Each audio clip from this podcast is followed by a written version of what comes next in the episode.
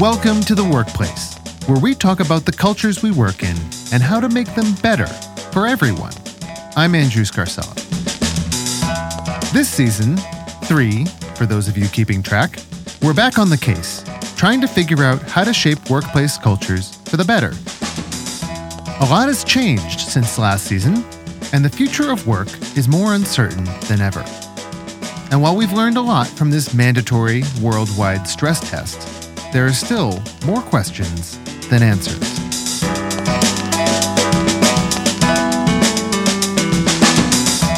Is remote work the future or a fluke? Are some jobs gone for good? Can diversity save us from ourselves? Will the mental health fallout from COVID be a bigger crisis than the pandemic?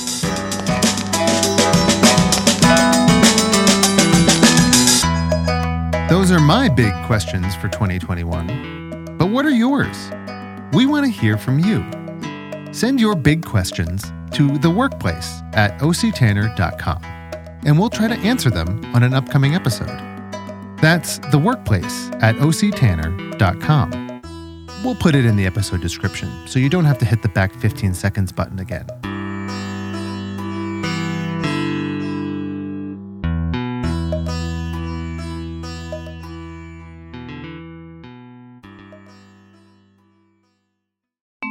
This episode, we're talking with the CEO of Great Place to Work, Michael C. Bush. If you haven't heard of him, you've almost certainly heard of his company and what they do. And if you have heard of him, you know why he's the perfect person to kick off season three.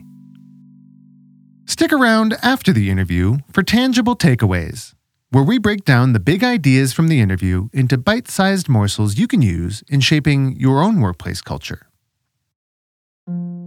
Michael C. Bush is the CEO of Great Place to Work, the global research and analytics firm that produces the annual Fortune 100 Best Companies to Work For list, and the 100 Best Workplaces for Women list, and the Best Workplaces for Diversity list, and many, many others. He served as a member of President Obama's White House Business Council and is the author of A Great Place to Work for All Better for Business, Better for People, Better for the World. Available in bookstores now.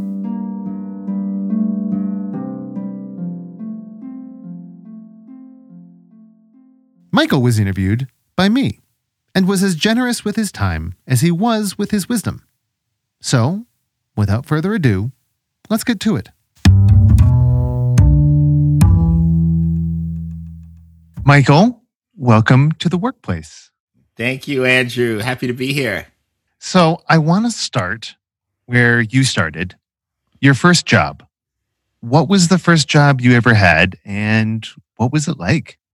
That's crazy. Um, so the first job I ever had, well, the first job where I got paid. Uh, my father had a uh, was a carpenter and contractor, and so that was actually the first job. But he said I got food in the refrigerator and a roof over my head. So I'll, I'll call the real first job uh, Baskin Robbins. Oh, really? the real first job, yeah. First time I actually got paid for something at age sixteen uh, in Berkeley, California. You're slinging ice cream cones, huh? I was slinging cones, and of course, I was popular in the neighborhood. Uh, people could come by and get an extra scoop. Um, so, uh, but it was it was a great place to start. I have nothing but great memories.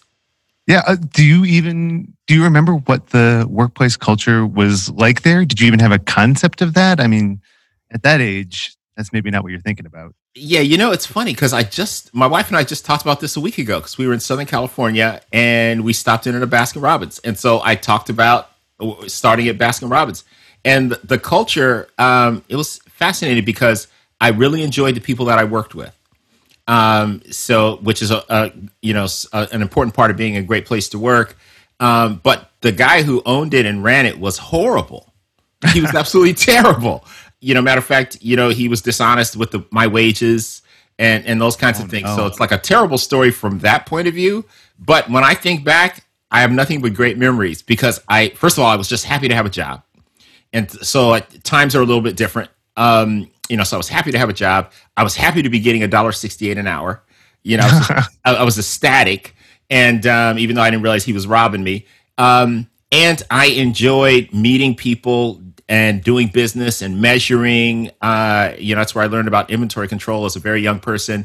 And I enjoyed everybody that I worked with. So the only negative memory I have is the person that I worked for. And so we all know the importance of that. But I also learned, you know, when you're really doing something that you like and uh, and with great people and interacting with people, that can co- compensate for yeah. uh, having you know a little bit, you know, for having a terrible boss. So from Baskin Robbins to the CEO of Great Place to Work, um, tell me how did you how did you make that journey? How did you get into the business of bettering workplace cultures?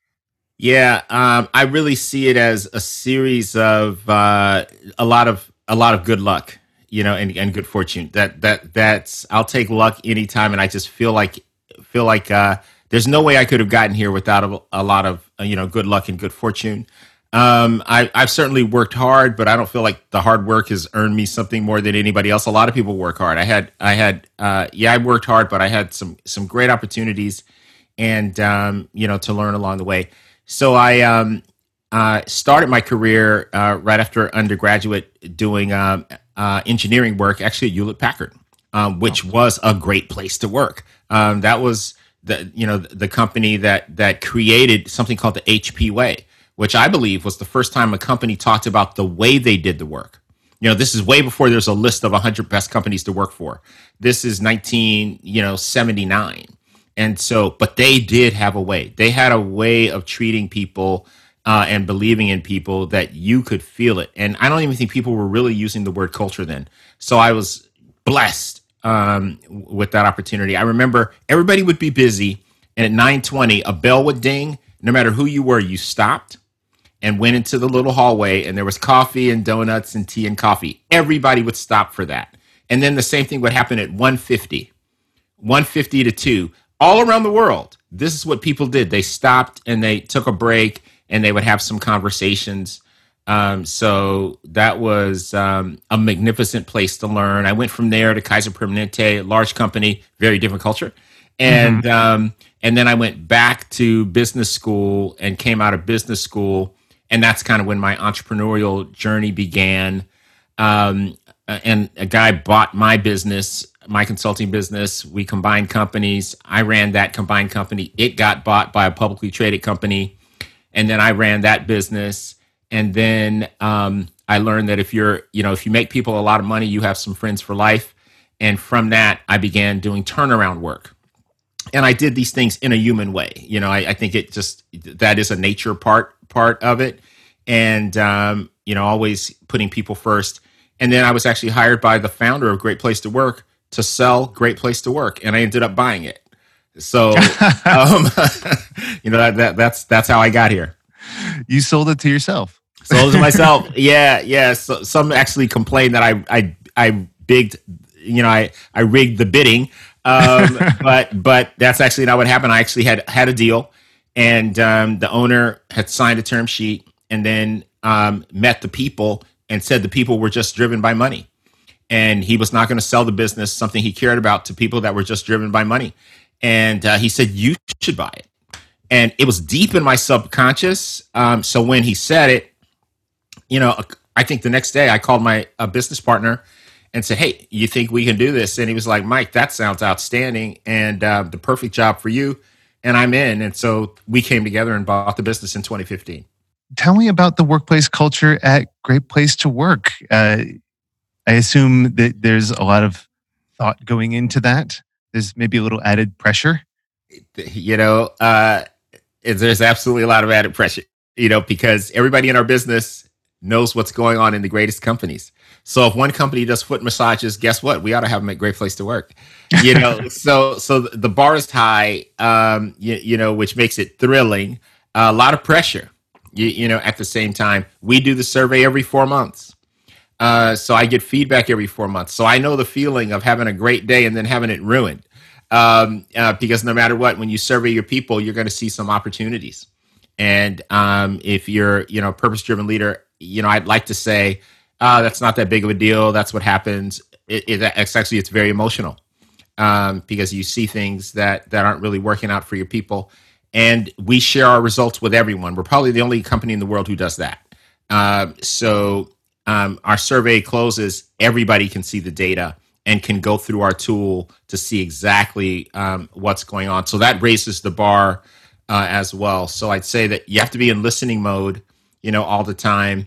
You got to get help emotionally. I know I do um, because when I first look at the at the results, um, I don't, you know, just like your report card, you don't look at you know the A's and B's. You look at the other things, um, and so I, I I'm my nature gravitates towards that too.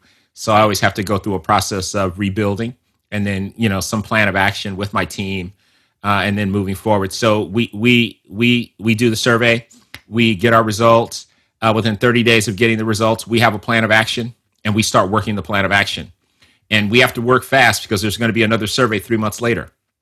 So yeah, that's so a tight turnaround for, tight for change. Yeah. So you gotta you gotta get to work, and then but what happens is if you do that, uh, number one, that's, the employees are all in, so the you get everybody responding to the survey, and and they lean in, you know, so they don't just lean back and wait for management to make these changes. Uh, they understand that they have a role to play too. So you get the whole organization um, trying to make things better, you know, for for each other. So um, it's not like a leader has to do it all on their own. I think you, you, you got like 24 hours to get your yourself emotionally reset, and then the people will respond and help make things better with you.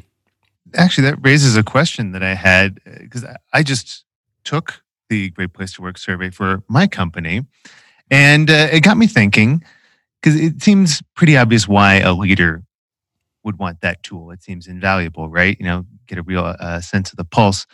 But what role does it play for the individual employees? Like you said, it uh, for a Great Place to Work employees, it helps them. You know, it gives them transparency into what the company culture is like, and uh, and maybe gives them a voice. But uh, what about c- for companies that aren't doing it quite as often? Do you get a sense of what the employees' perceptions are of the survey?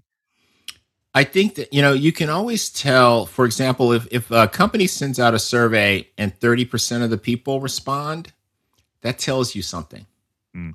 Uh, it, it tells you something that there's not a high level of trust in that organization.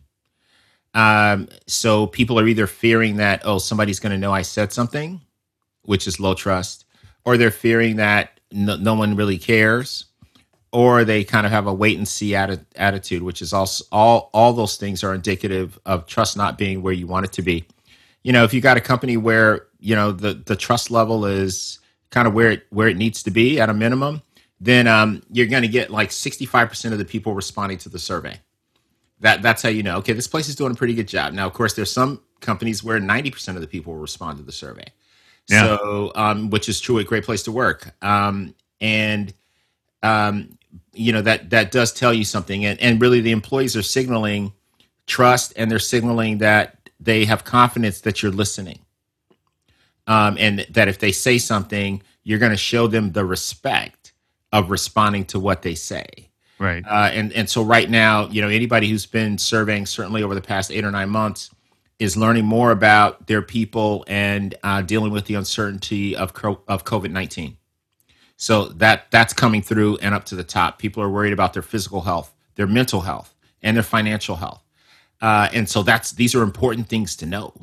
And and in a high trust culture they're they're letting you know these things. And then you you you know as as a management and leadership team can get a sense of priority on on how to respond to those things. If you do you're going to get rewarded. Um, you're going to get rewarded because people will even tell you more next time um, about about things that are that are uh, going on for them you know or, or might be troubling them. The election you know that that's that's led to a lot of heat in the in the US around things that people are caring about and and and um and so some a lot of surveys are showing that you know people are talking about their psychological safety outside of work their emotional safety outside of work. Uh so these are the rewards um you know that that you get by um, doing the survey you know i think that doing it once a year is not bad it's like taking a temperature uh, but if you only take your temperature once a year, you can get sick a few times during the year. So Sure. I, I think that that you know twice is probably about right, and um, uh, you know four times a year is is pretty demanding. So um, you want to find ways of doing it in a way that's not uh, taking on too much uh, expectation within the company. Um, but you certainly uh, want to try and do it a little more than than once a year, I would say. Yeah. So you brought up the idea of fear in the workplace. Uh, unfortunately, fear has become a bigger part of people's lives at work and outside of work than I think anyone could have predicted. Yeah. Uh, what is the cost of that fear in a workplace culture? The cost is high. You know, if, if you look at Josh Bersin's done a lot of uh, uh, great research work pre-COVID um, you know, and and looking at um, you know the the various trust barometers uh, that that people use, and and um, you know, 2019 was like an all time low in terms of people trusting uh, government, um, uh, people trusting their country. Um, uh, it was odd. People trusted their workplace hmm. more than than those institutions. So um, that was noteworthy um, that that transfer, um, you know, ha- had occurred, um, and uh, and therefore um, it, it, creates certainly an opportunity for for for companies to know that. So if you got people living in a world where they trust their workplace more than any other place, while that's great, um, it's good to know because it's not perfect. Um, but it also says ab- something about the opportunity of what you can do for people um, when they are actually um, doing work, uh, the experience that you can create f- for them. And, and, and the survey results in 2020 have been amazing to see. People saying they feel safer and more cared for by their workplace than by society. They are treated equally and more fair by their workplace than in society. So, um, wow. you, in 2020, the the profound summary of the data is that um, when you're creating a high trust culture, one that cares and asks how you're doing, and and leaders are respectful and treating people in a fair and equitable way, people feel more emotionally and psychologically safe. Um, so that me- that means there's less fear, and when there's less fear, people are more willing to take risks. When there's less fear, people are willing to be you know, on on a video call and not worried that their kid might come through the door, you know, or their dog might barge through the door because there's not fear that somehow that incident may affect their trajectory or their compensation or something like that. And when people can breathe freely at work, um, feeling safe, then when you ask for new ideas, hey, what can we do for our working people who have two young kids at home? and are really struggling. Well, let's pull a group of people together who have two young people, working people at home, and see what the company can do. Um, you know, for those people, people will come together. We call that innovation by all, which is one of the benefits of having low levels of fear. People will come together, and we ask a question about uh, which which you answered. Are you willing to give extra effort to get the job done? That's how we get a measure because innovation takes extra effort. But when there's fear, people don't want to do it people are like, this is a job. This is enough. No, I'm not volunteering to help other people with young kids. I got a pet at home. I don't have a young kid at home, and they're going to have to do their thing. I'm going to have to do my thing. That's somebody who's working in an environment where they don't feel cared for and they feel a level of fear. And fear kills inclusion. I don't feel a part of it.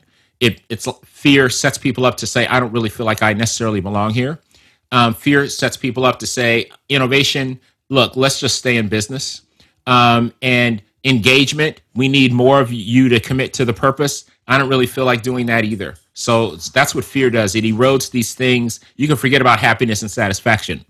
When there's fear, none of those things are present. The things that you need at any time, and in 2020, 2021, you need it actually more than ever. So, your company's vision is for all people to be working at a great place to work, certified for all workplace by 2030. Yeah. How's that going? And what adjustments did you have to make due to, well, 2020? Yeah. Uh, well, yeah. So we, we certainly didn't see 2020, you know, and, and we did a lot of work on the future of work and we were horribly wrong. Um, you know, I think like everybody else. Um, so we didn't see, um, you know, kind of the digital transformation happening in two months. Um, and and so many other things that could not be done, absolutely could not be done. You cannot have a call center um, without a warehouse and people sitting together. And well, guess what? Yes, you can. Hmm. Um, so all these things that could not happen, they they they are happening. So the um, so what we um, you know the reason we said 2030 is we just felt like we needed to say something um, that it's this is like a lifelong we've some urgency uh, is, what we were what we were uh, trying to create. That basically seven out of ten people at the organization said, "Hey, all things considered, this is a great place to work for all."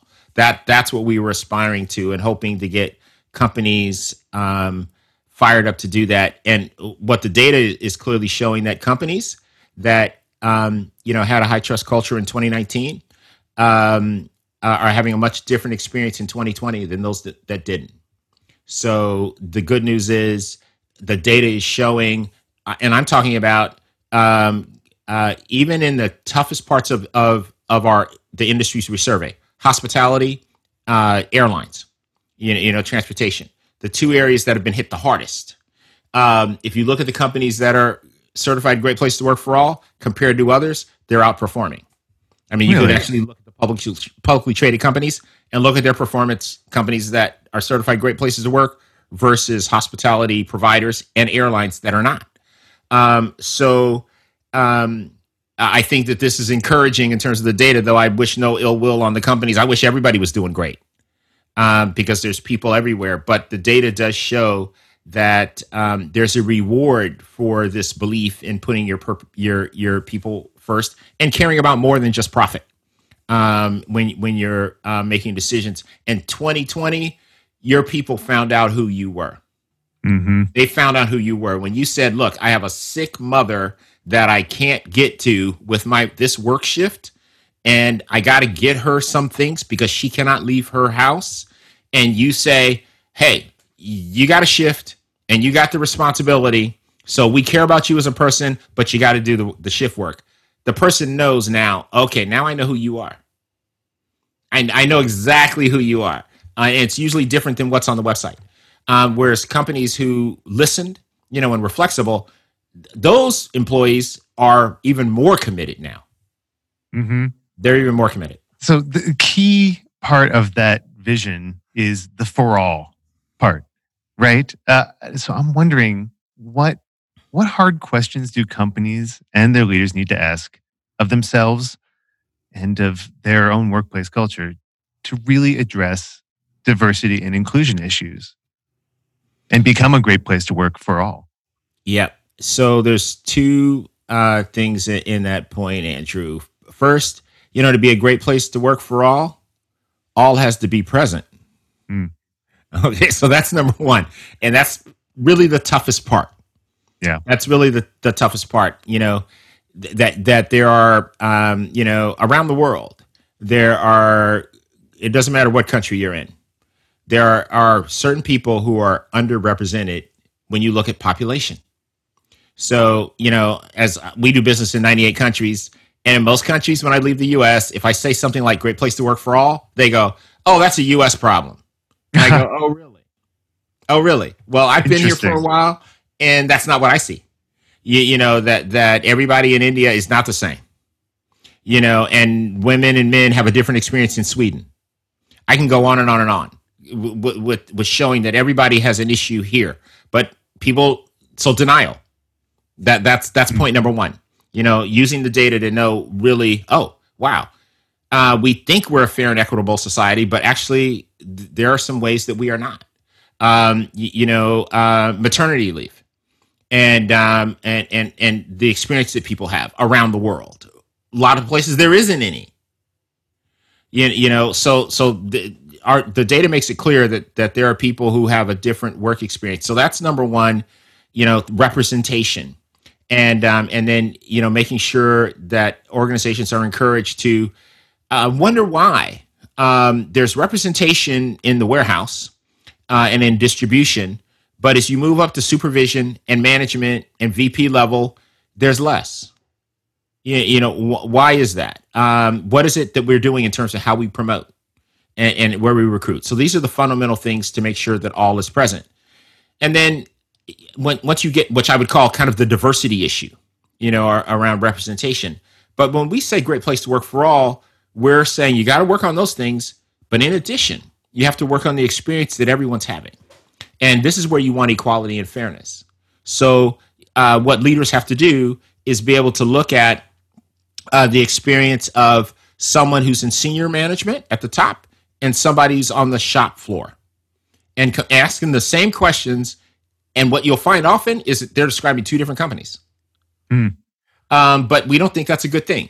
We think in terms of experience, respect, fairness. Um, do I have the opportunity? Do, do people listen to me? Do people ask me for my ideas? Do people involve me in decisions that affect my work? That should be the same. It doesn't matter where you are. So we do the demographic comparisons. That's how we get the for all.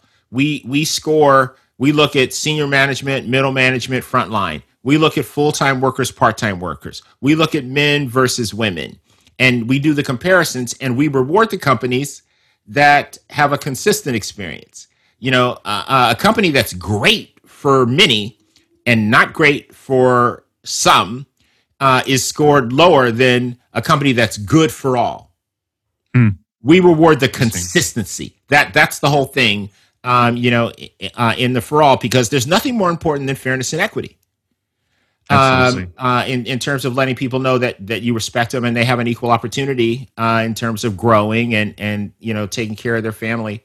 So um, you know, I'd say you know to the the root of your question, people have to be able to look at the data and accept what it says, um, which is you know okay, I got a problem. I got a problem. Okay, now that you admit that you have a problem, you can now start to move on uh, to the next phase and look at what is what is it that that we can um, you know do do about that um, and the benefits of it. And so that's why we always talk about a great place to work for all. We track the financial performance of the companies we do business with uh, to make sure that we can make the point that um, uh, if you want to make as much money as possible, this is a really really good way to do it and, and we have a lot you know forget about the moral part because that doesn't ring a bell for everyone uh, but the economics does and and so we try and provide the data to show um, that uh, this is a way uh, you know to have financial performance Yeah, I think that's the best way to motivate just about any business leaders. Tell them, oh, this will have a financial benefit. exactly oh and by the way yeah this oh, by the way, it's also the morally right thing to do. yeah yeah yeah that's right Second, secondary to that, it's also going to get you into heaven. That's right that's right you know but, but since we're only talking about the here and now let's get back to that money you know so you said that uh, you guys work with companies in 98 countries. 98 That would- countries yeah 98 countries. Are there certain countries or cities or regions that just simply have better workplace cultures that stand out amongst all the rest? And if so, what are they? Yeah yeah yeah so Where should we be moving? right, right, right. Well, you know, uh, you you got to have a big coat, you know, because some of the most outstanding workplaces are places like uh, Finland, Hmm. uh, Norway, Sweden. Uh, if you look at their scores, uh, and if you know, there's a lot of Gallup data on, on the same thing uh, around um, you know people's experience at work, and um, you know, the, you do have, you know, those are countries that are fully behind their working people they're fully behind their working people. These are countries where through COVID, businesses were protected, and so were the people. Uh, there, there weren't, there wasn't a gap that widened between haves. and- They like we're keeping it going. We're we're, we're Yeah. keeping it going, and and so um, you know th- when you've got you know that that kind of economic support, um, uh, and you know some call that strange names. I just thought call it taking care of people. Um, that that you do see you know super high scores, um, and then there's some countries. Um, I actually don't want to call anybody out, but uh, there's some countries where the scores aren't that high. Um, you know, it- but I, like the one country I'm thinking of that I'm not going to say. I love that. I love the country, and I love the food in the country. That gives you a hint. But the scores are are, are not that high. Uh, so there's a different work expectation right. you, you know it kind of in in this country and, and so it, it does make lower scores but we still do business there and of course um, reward and recognize the companies that are at the top end uh, it just makes it hard when you compare countries and you know and, and great places to work across countries it's not hard at all within a country um, where you've got different expectations and norms, you know, but when you do a local scoring, it, it, it adjusts and, and it accounts for all of that. But normative comparisons, you know, if you if you did a world's best list strictly on scoring um, without making adjustments for other things, you would find um, a lot of Northern European countries, um, hmm. you know, at, at, at, the top of that list. Uh, are you considering making a world's best list? Yes, we actually, we actually have one. Yeah, we oh, do. Okay. Yeah, yeah, yeah. We we have one, and, and so we we have a you know kind of a, a global scoring method, um, right. and the way we adjust is like to be eligible to be on that list uh, of the world's best, you have to be on a list of the best uh, workplaces in at least five countries. Ah. So that takes care of that somewhat. Um, and then, and the more countries you you you survey in, um, the better you're going to do. And so you start having companies going more and more, and it just starts to adjust for those differences. Um, once you start recognizing that you can't just be from one part of the world, you you, you know uh, you have to be from um, um, across three different regions of, of the world. So it, it, makes that adjustment because if you're a multinational, your scores are higher in, in some parts of the world and your scores are lower in another part of the world. But th- this enables us to make that adjustment. So this year has seen uh, more than its fair share of just massive earth shaking changes in workplaces. But uh, I'd like to talk small for a second. What are some little changes we can make today that over time could grow into beautiful workplace culture butterflies? Yeah. Um, and I love the butterfly metaphor. Um, and uh, I, I, think that one of them is one of the things we've learned through the video technology and the tools that that are available is that people have learned a lot more about their coworkers. Th- this has in fact happened. You know, people have learned that there are some people who you know do podcasts for example who kind of build this little thing in their home uh, that's very unique and special and they actually have seen it and and are like wow and therefore know the person in a different way like this is a really committed person uh, who would create this environment you know in their space to do this work in a remarkable way you learn a lot about a person that wouldn't have happened in the old world hmm. it just wouldn't have happened and th- these accounts I got millions of them. People who have worked with people for a decade and didn't know they had two cats. but they know now. They didn't know their mother in law, who has been living with them and has been ill for the last five years, had no idea. They didn't know they had a parent, you know, that lives seven miles away from them that they, you know, before COVID took food to and things like that. And now they know. They didn't know that they had kids, you know, at certain ages and one of them has a learning difference and so the digital distance learning isn't working they had no idea they had kids and let alone about these things these are the things that have been unlocked in this this is a silver lining yeah that that through through technology oddly enough people are getting to know things about each other you know that that you know you can be working with somebody and look in their background and see a bunch of guitars for example mm-hmm. and be like whoa i had no idea i wonder hey is this person a player or they certainly like guitars or something. Something's happening. And never would have known that in working with that person for 20 years. So th- this is the silver lining. This has, um, I think, a huge opportunity. You know, when people are like, I want things to get back to normal, I'm like, I hope they don't.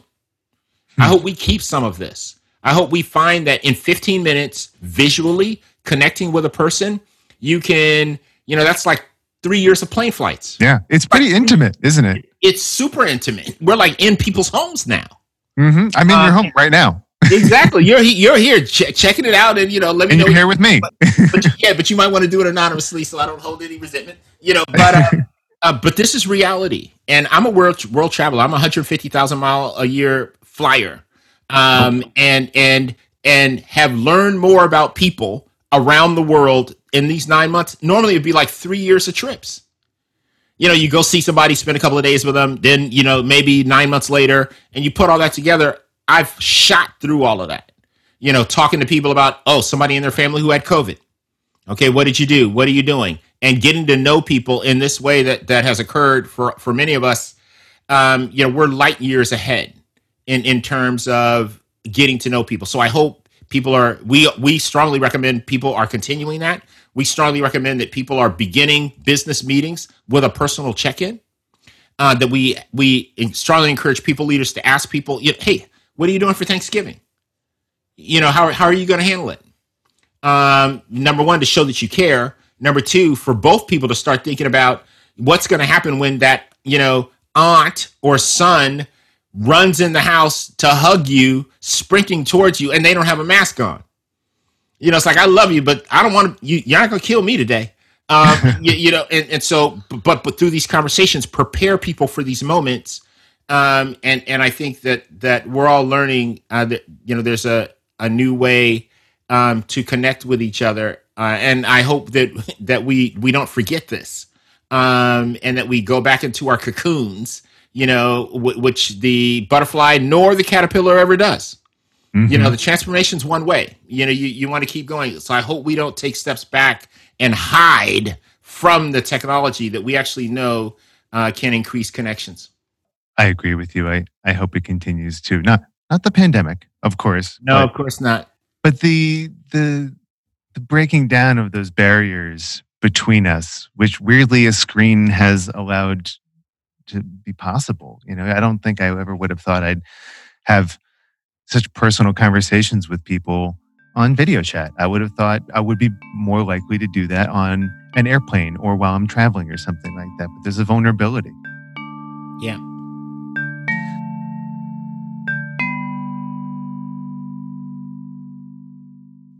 If you could snap your fingers and eliminate a corporate buzzword or phrase from the universe, what would it be?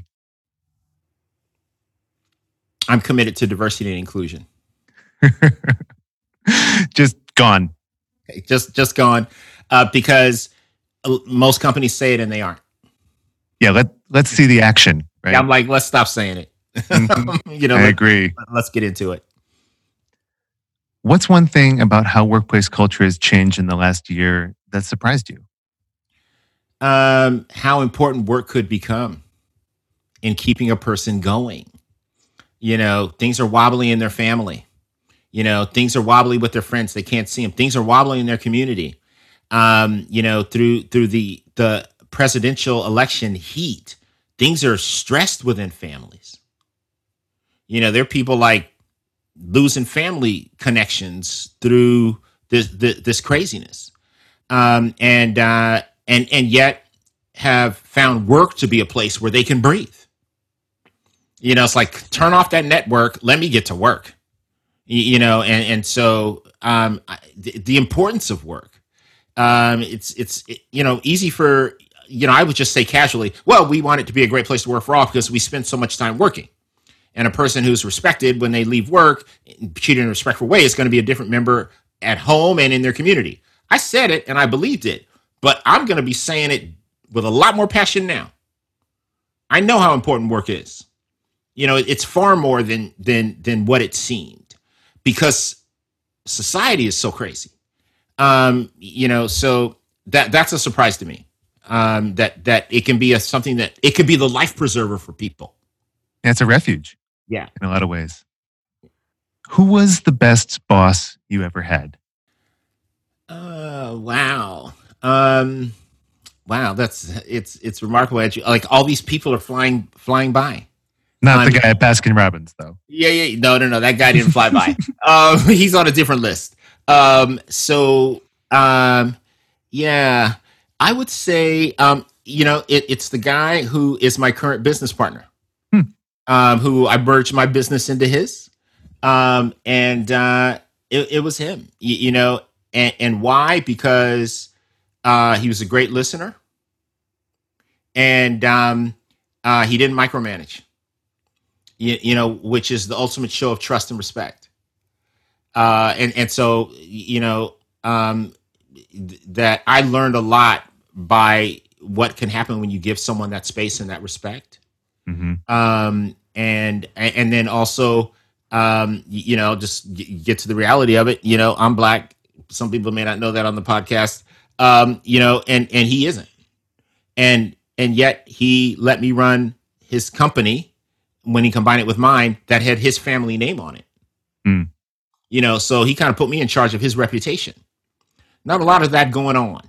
Okay. And this was in 1996. Yeah. Um, and he did those things. So all of that, you know, was transformative for me in, in, in terms of number one, I, I was unlocked. Um, but I look back and realize uh, it's not an opportunity that was given to everyone. You know, and I'm glad I got the opportunity. He says it was the best thing he ever did, and blah blah blah blah. And uh, you know, he's living in Hawaii now, so everything's great. But he didn't know it was going to work out that way. Sure. I mean, it's worked out great now, but he didn't know that at the time.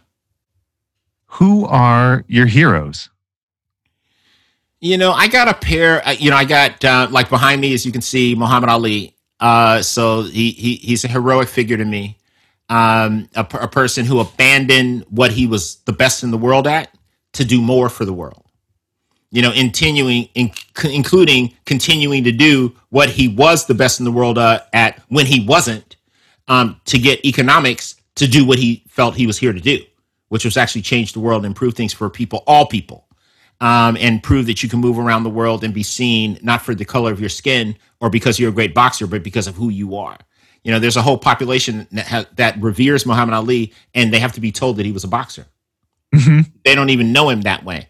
And so, yes, I obviously um, uh, watched his transformation, his commitment, his sacrifice, his the ridicule he endured, the hate he endured, and um, still, uh, you can look back at Dick Cavett interviews, and he's talking about things that are relevant today um, in, in terms of racial equality and his experience in this country, and didn't blame anybody, uh, held himself accountable for, for what he achieved.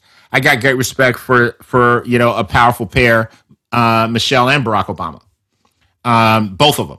You know, I, I hold them. You know, I said in one interview, like who who who who would you like to be like? And I said Barack Obama, and they go, okay, name somebody else. I was like Michelle Obama. You know, it's like bang bang. I'll take either one. Um, Yeah, they're package deal.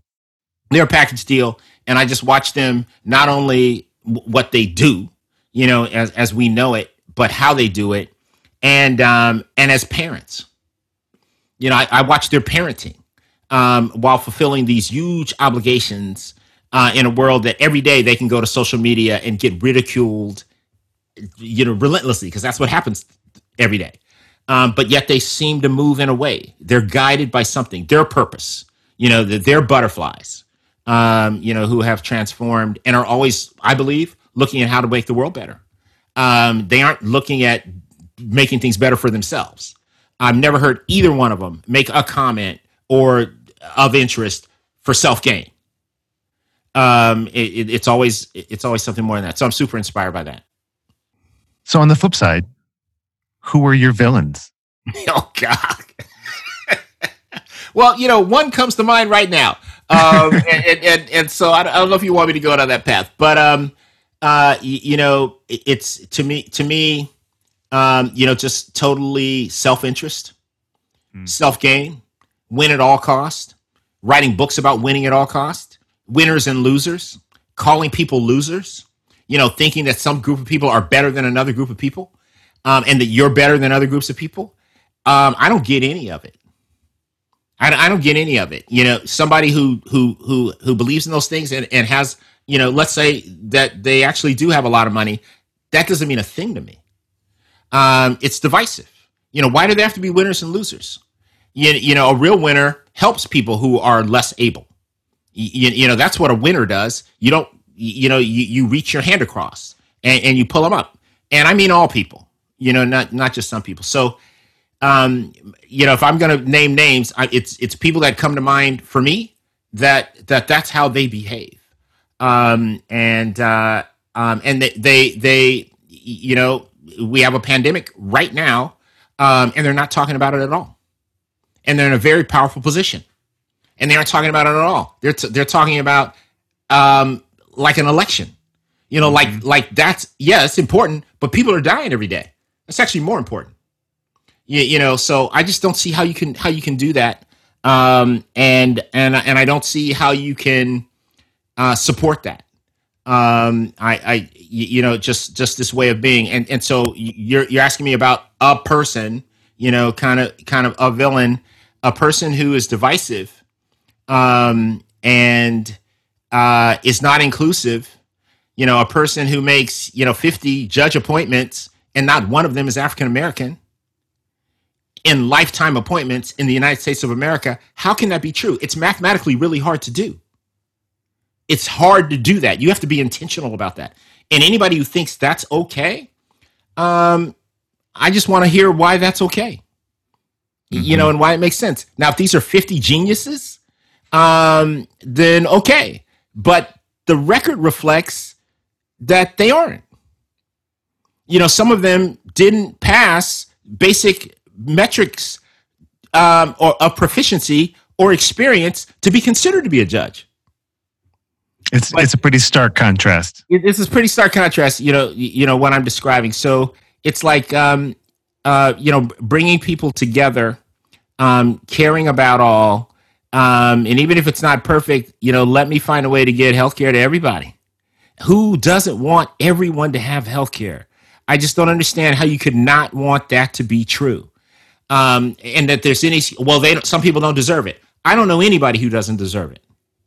I don't know anybody. I don't care what they did. They could be in prison. They deserve it. They deserve health care. So th- there's some basic beliefs that I have. You know, obviously that's what that's what I'm talking about.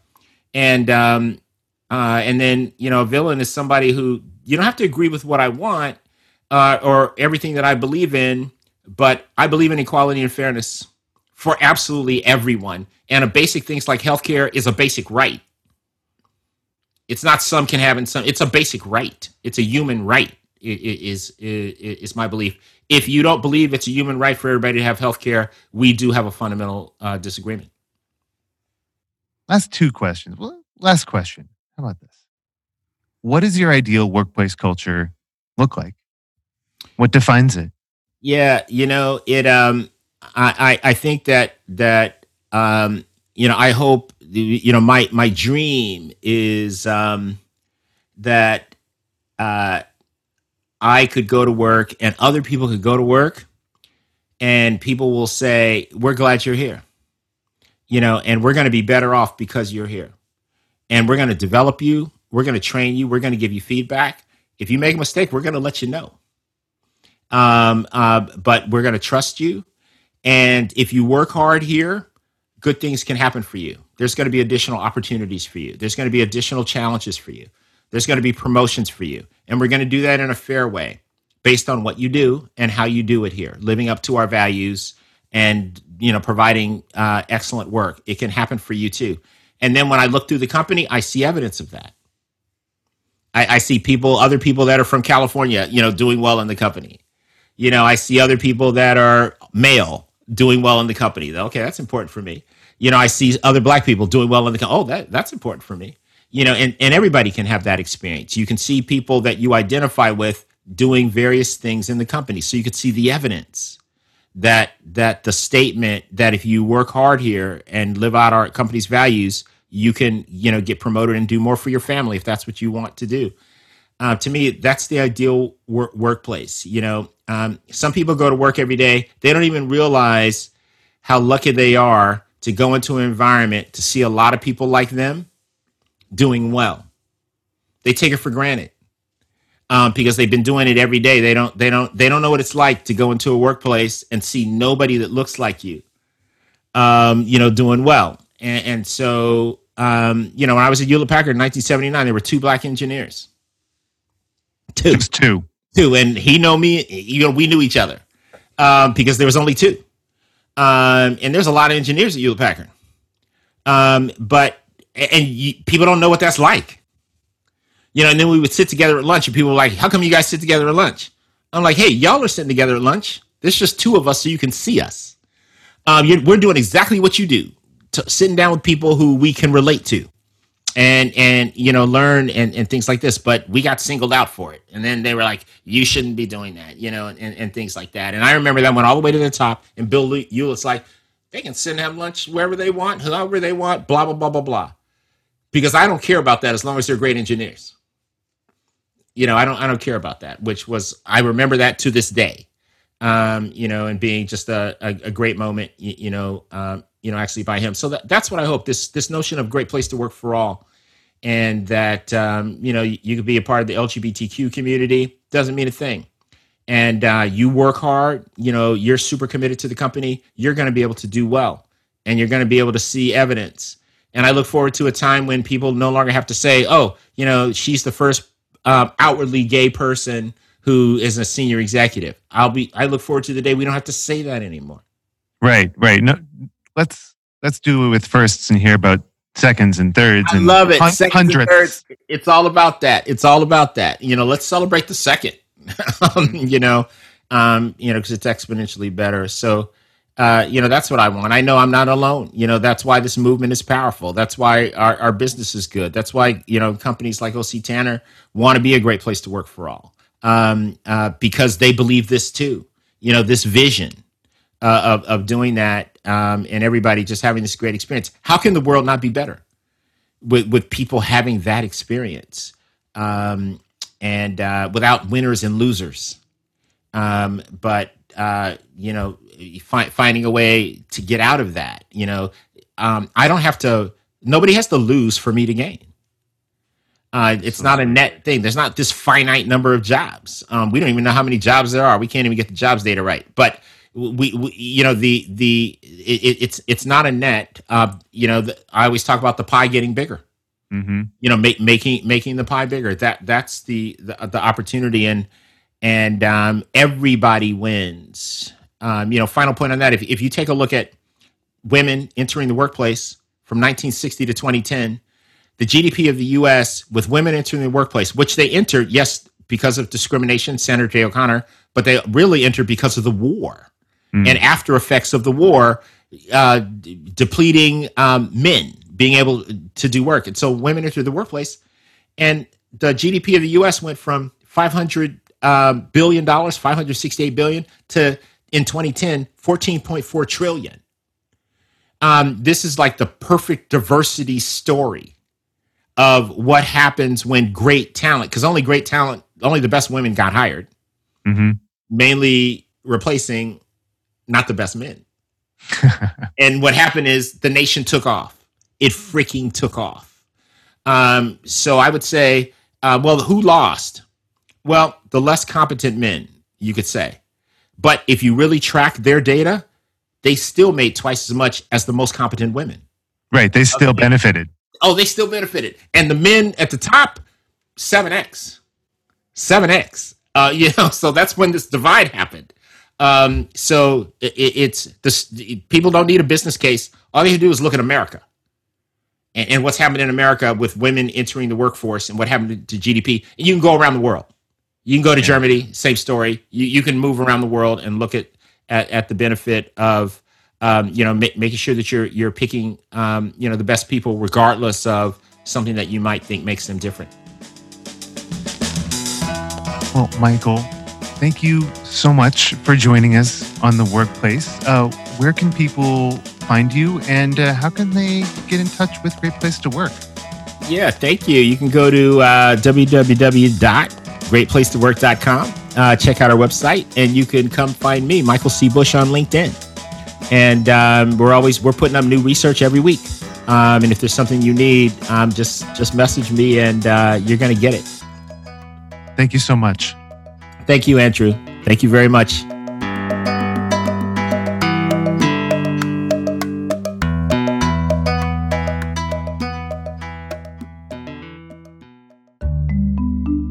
Now it's time for tangible takeaways, where we take big ideas through the hedge maze and into the Sultan's private gardens, wreathed with flame lilies, ghost orchids, jade vines, chocolate cosmos, Middlemist reds, and blue roses, parrot's beaks, island hibiscus, Gibraltar campions.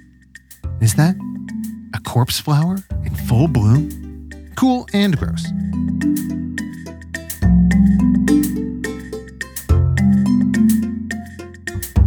The first is that if we've learned anything from this crisis, it's that trust is the true barometer of a healthy workplace culture.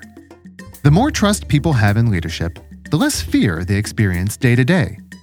They can breathe easier, worry less, which opens up more time and mental energy for other things, like innovation. Because, like Michael said, innovation takes that extra effort, And extra effort is hard to find when you can't trust your leaders to tell you the truth, or worse, tell you anything. Trust is the antidote to fear, and it's what people need. Not just in the middle of a crisis, but when times are good, too.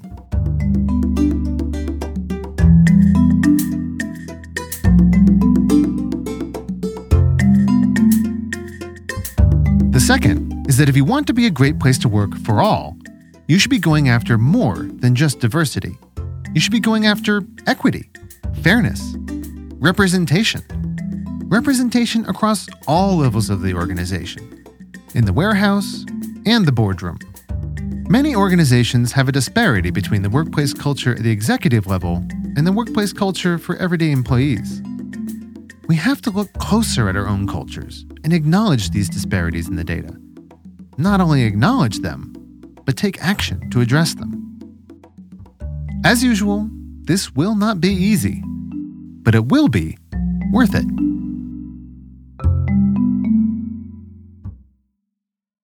The third is something you won't have noticed this episode, but will notice as the season goes on.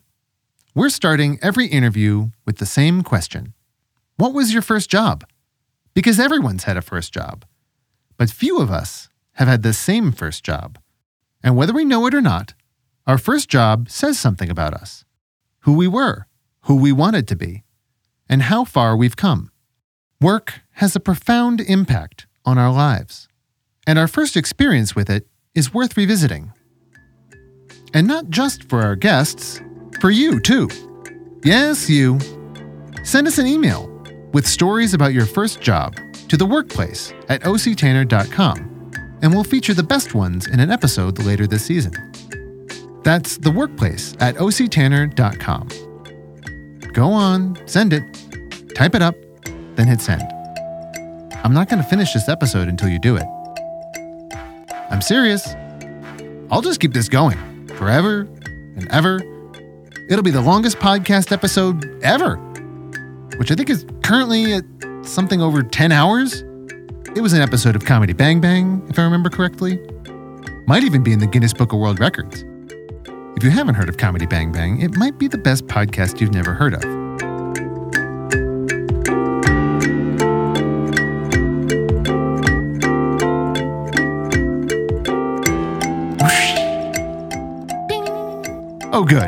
Was running out of steam there real quick. Okay, we can end the episode now, Daniel everyone listening sent in an email about their first job. Daniel? Daniel? Daniel!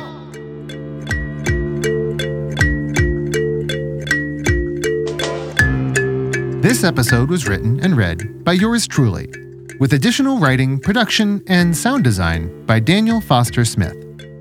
Special thanks to our executive producer, Katie Clifford, for everything she does. If you like this episode, or even if you didn't, please rate, review, and of course, subscribe to The Workplace wherever you get your podcasts. The Workplace is sponsored by OC Tanner, the global leader in engaging workplace cultures. OC Tanner's Culture Cloud provides a single, modular suite of apps for influencing and improving employee experiences through recognition, career anniversaries, well being, leadership, and more. If you want your organization to become a place where people can't wait to come to work in the morning, go to octanner.com.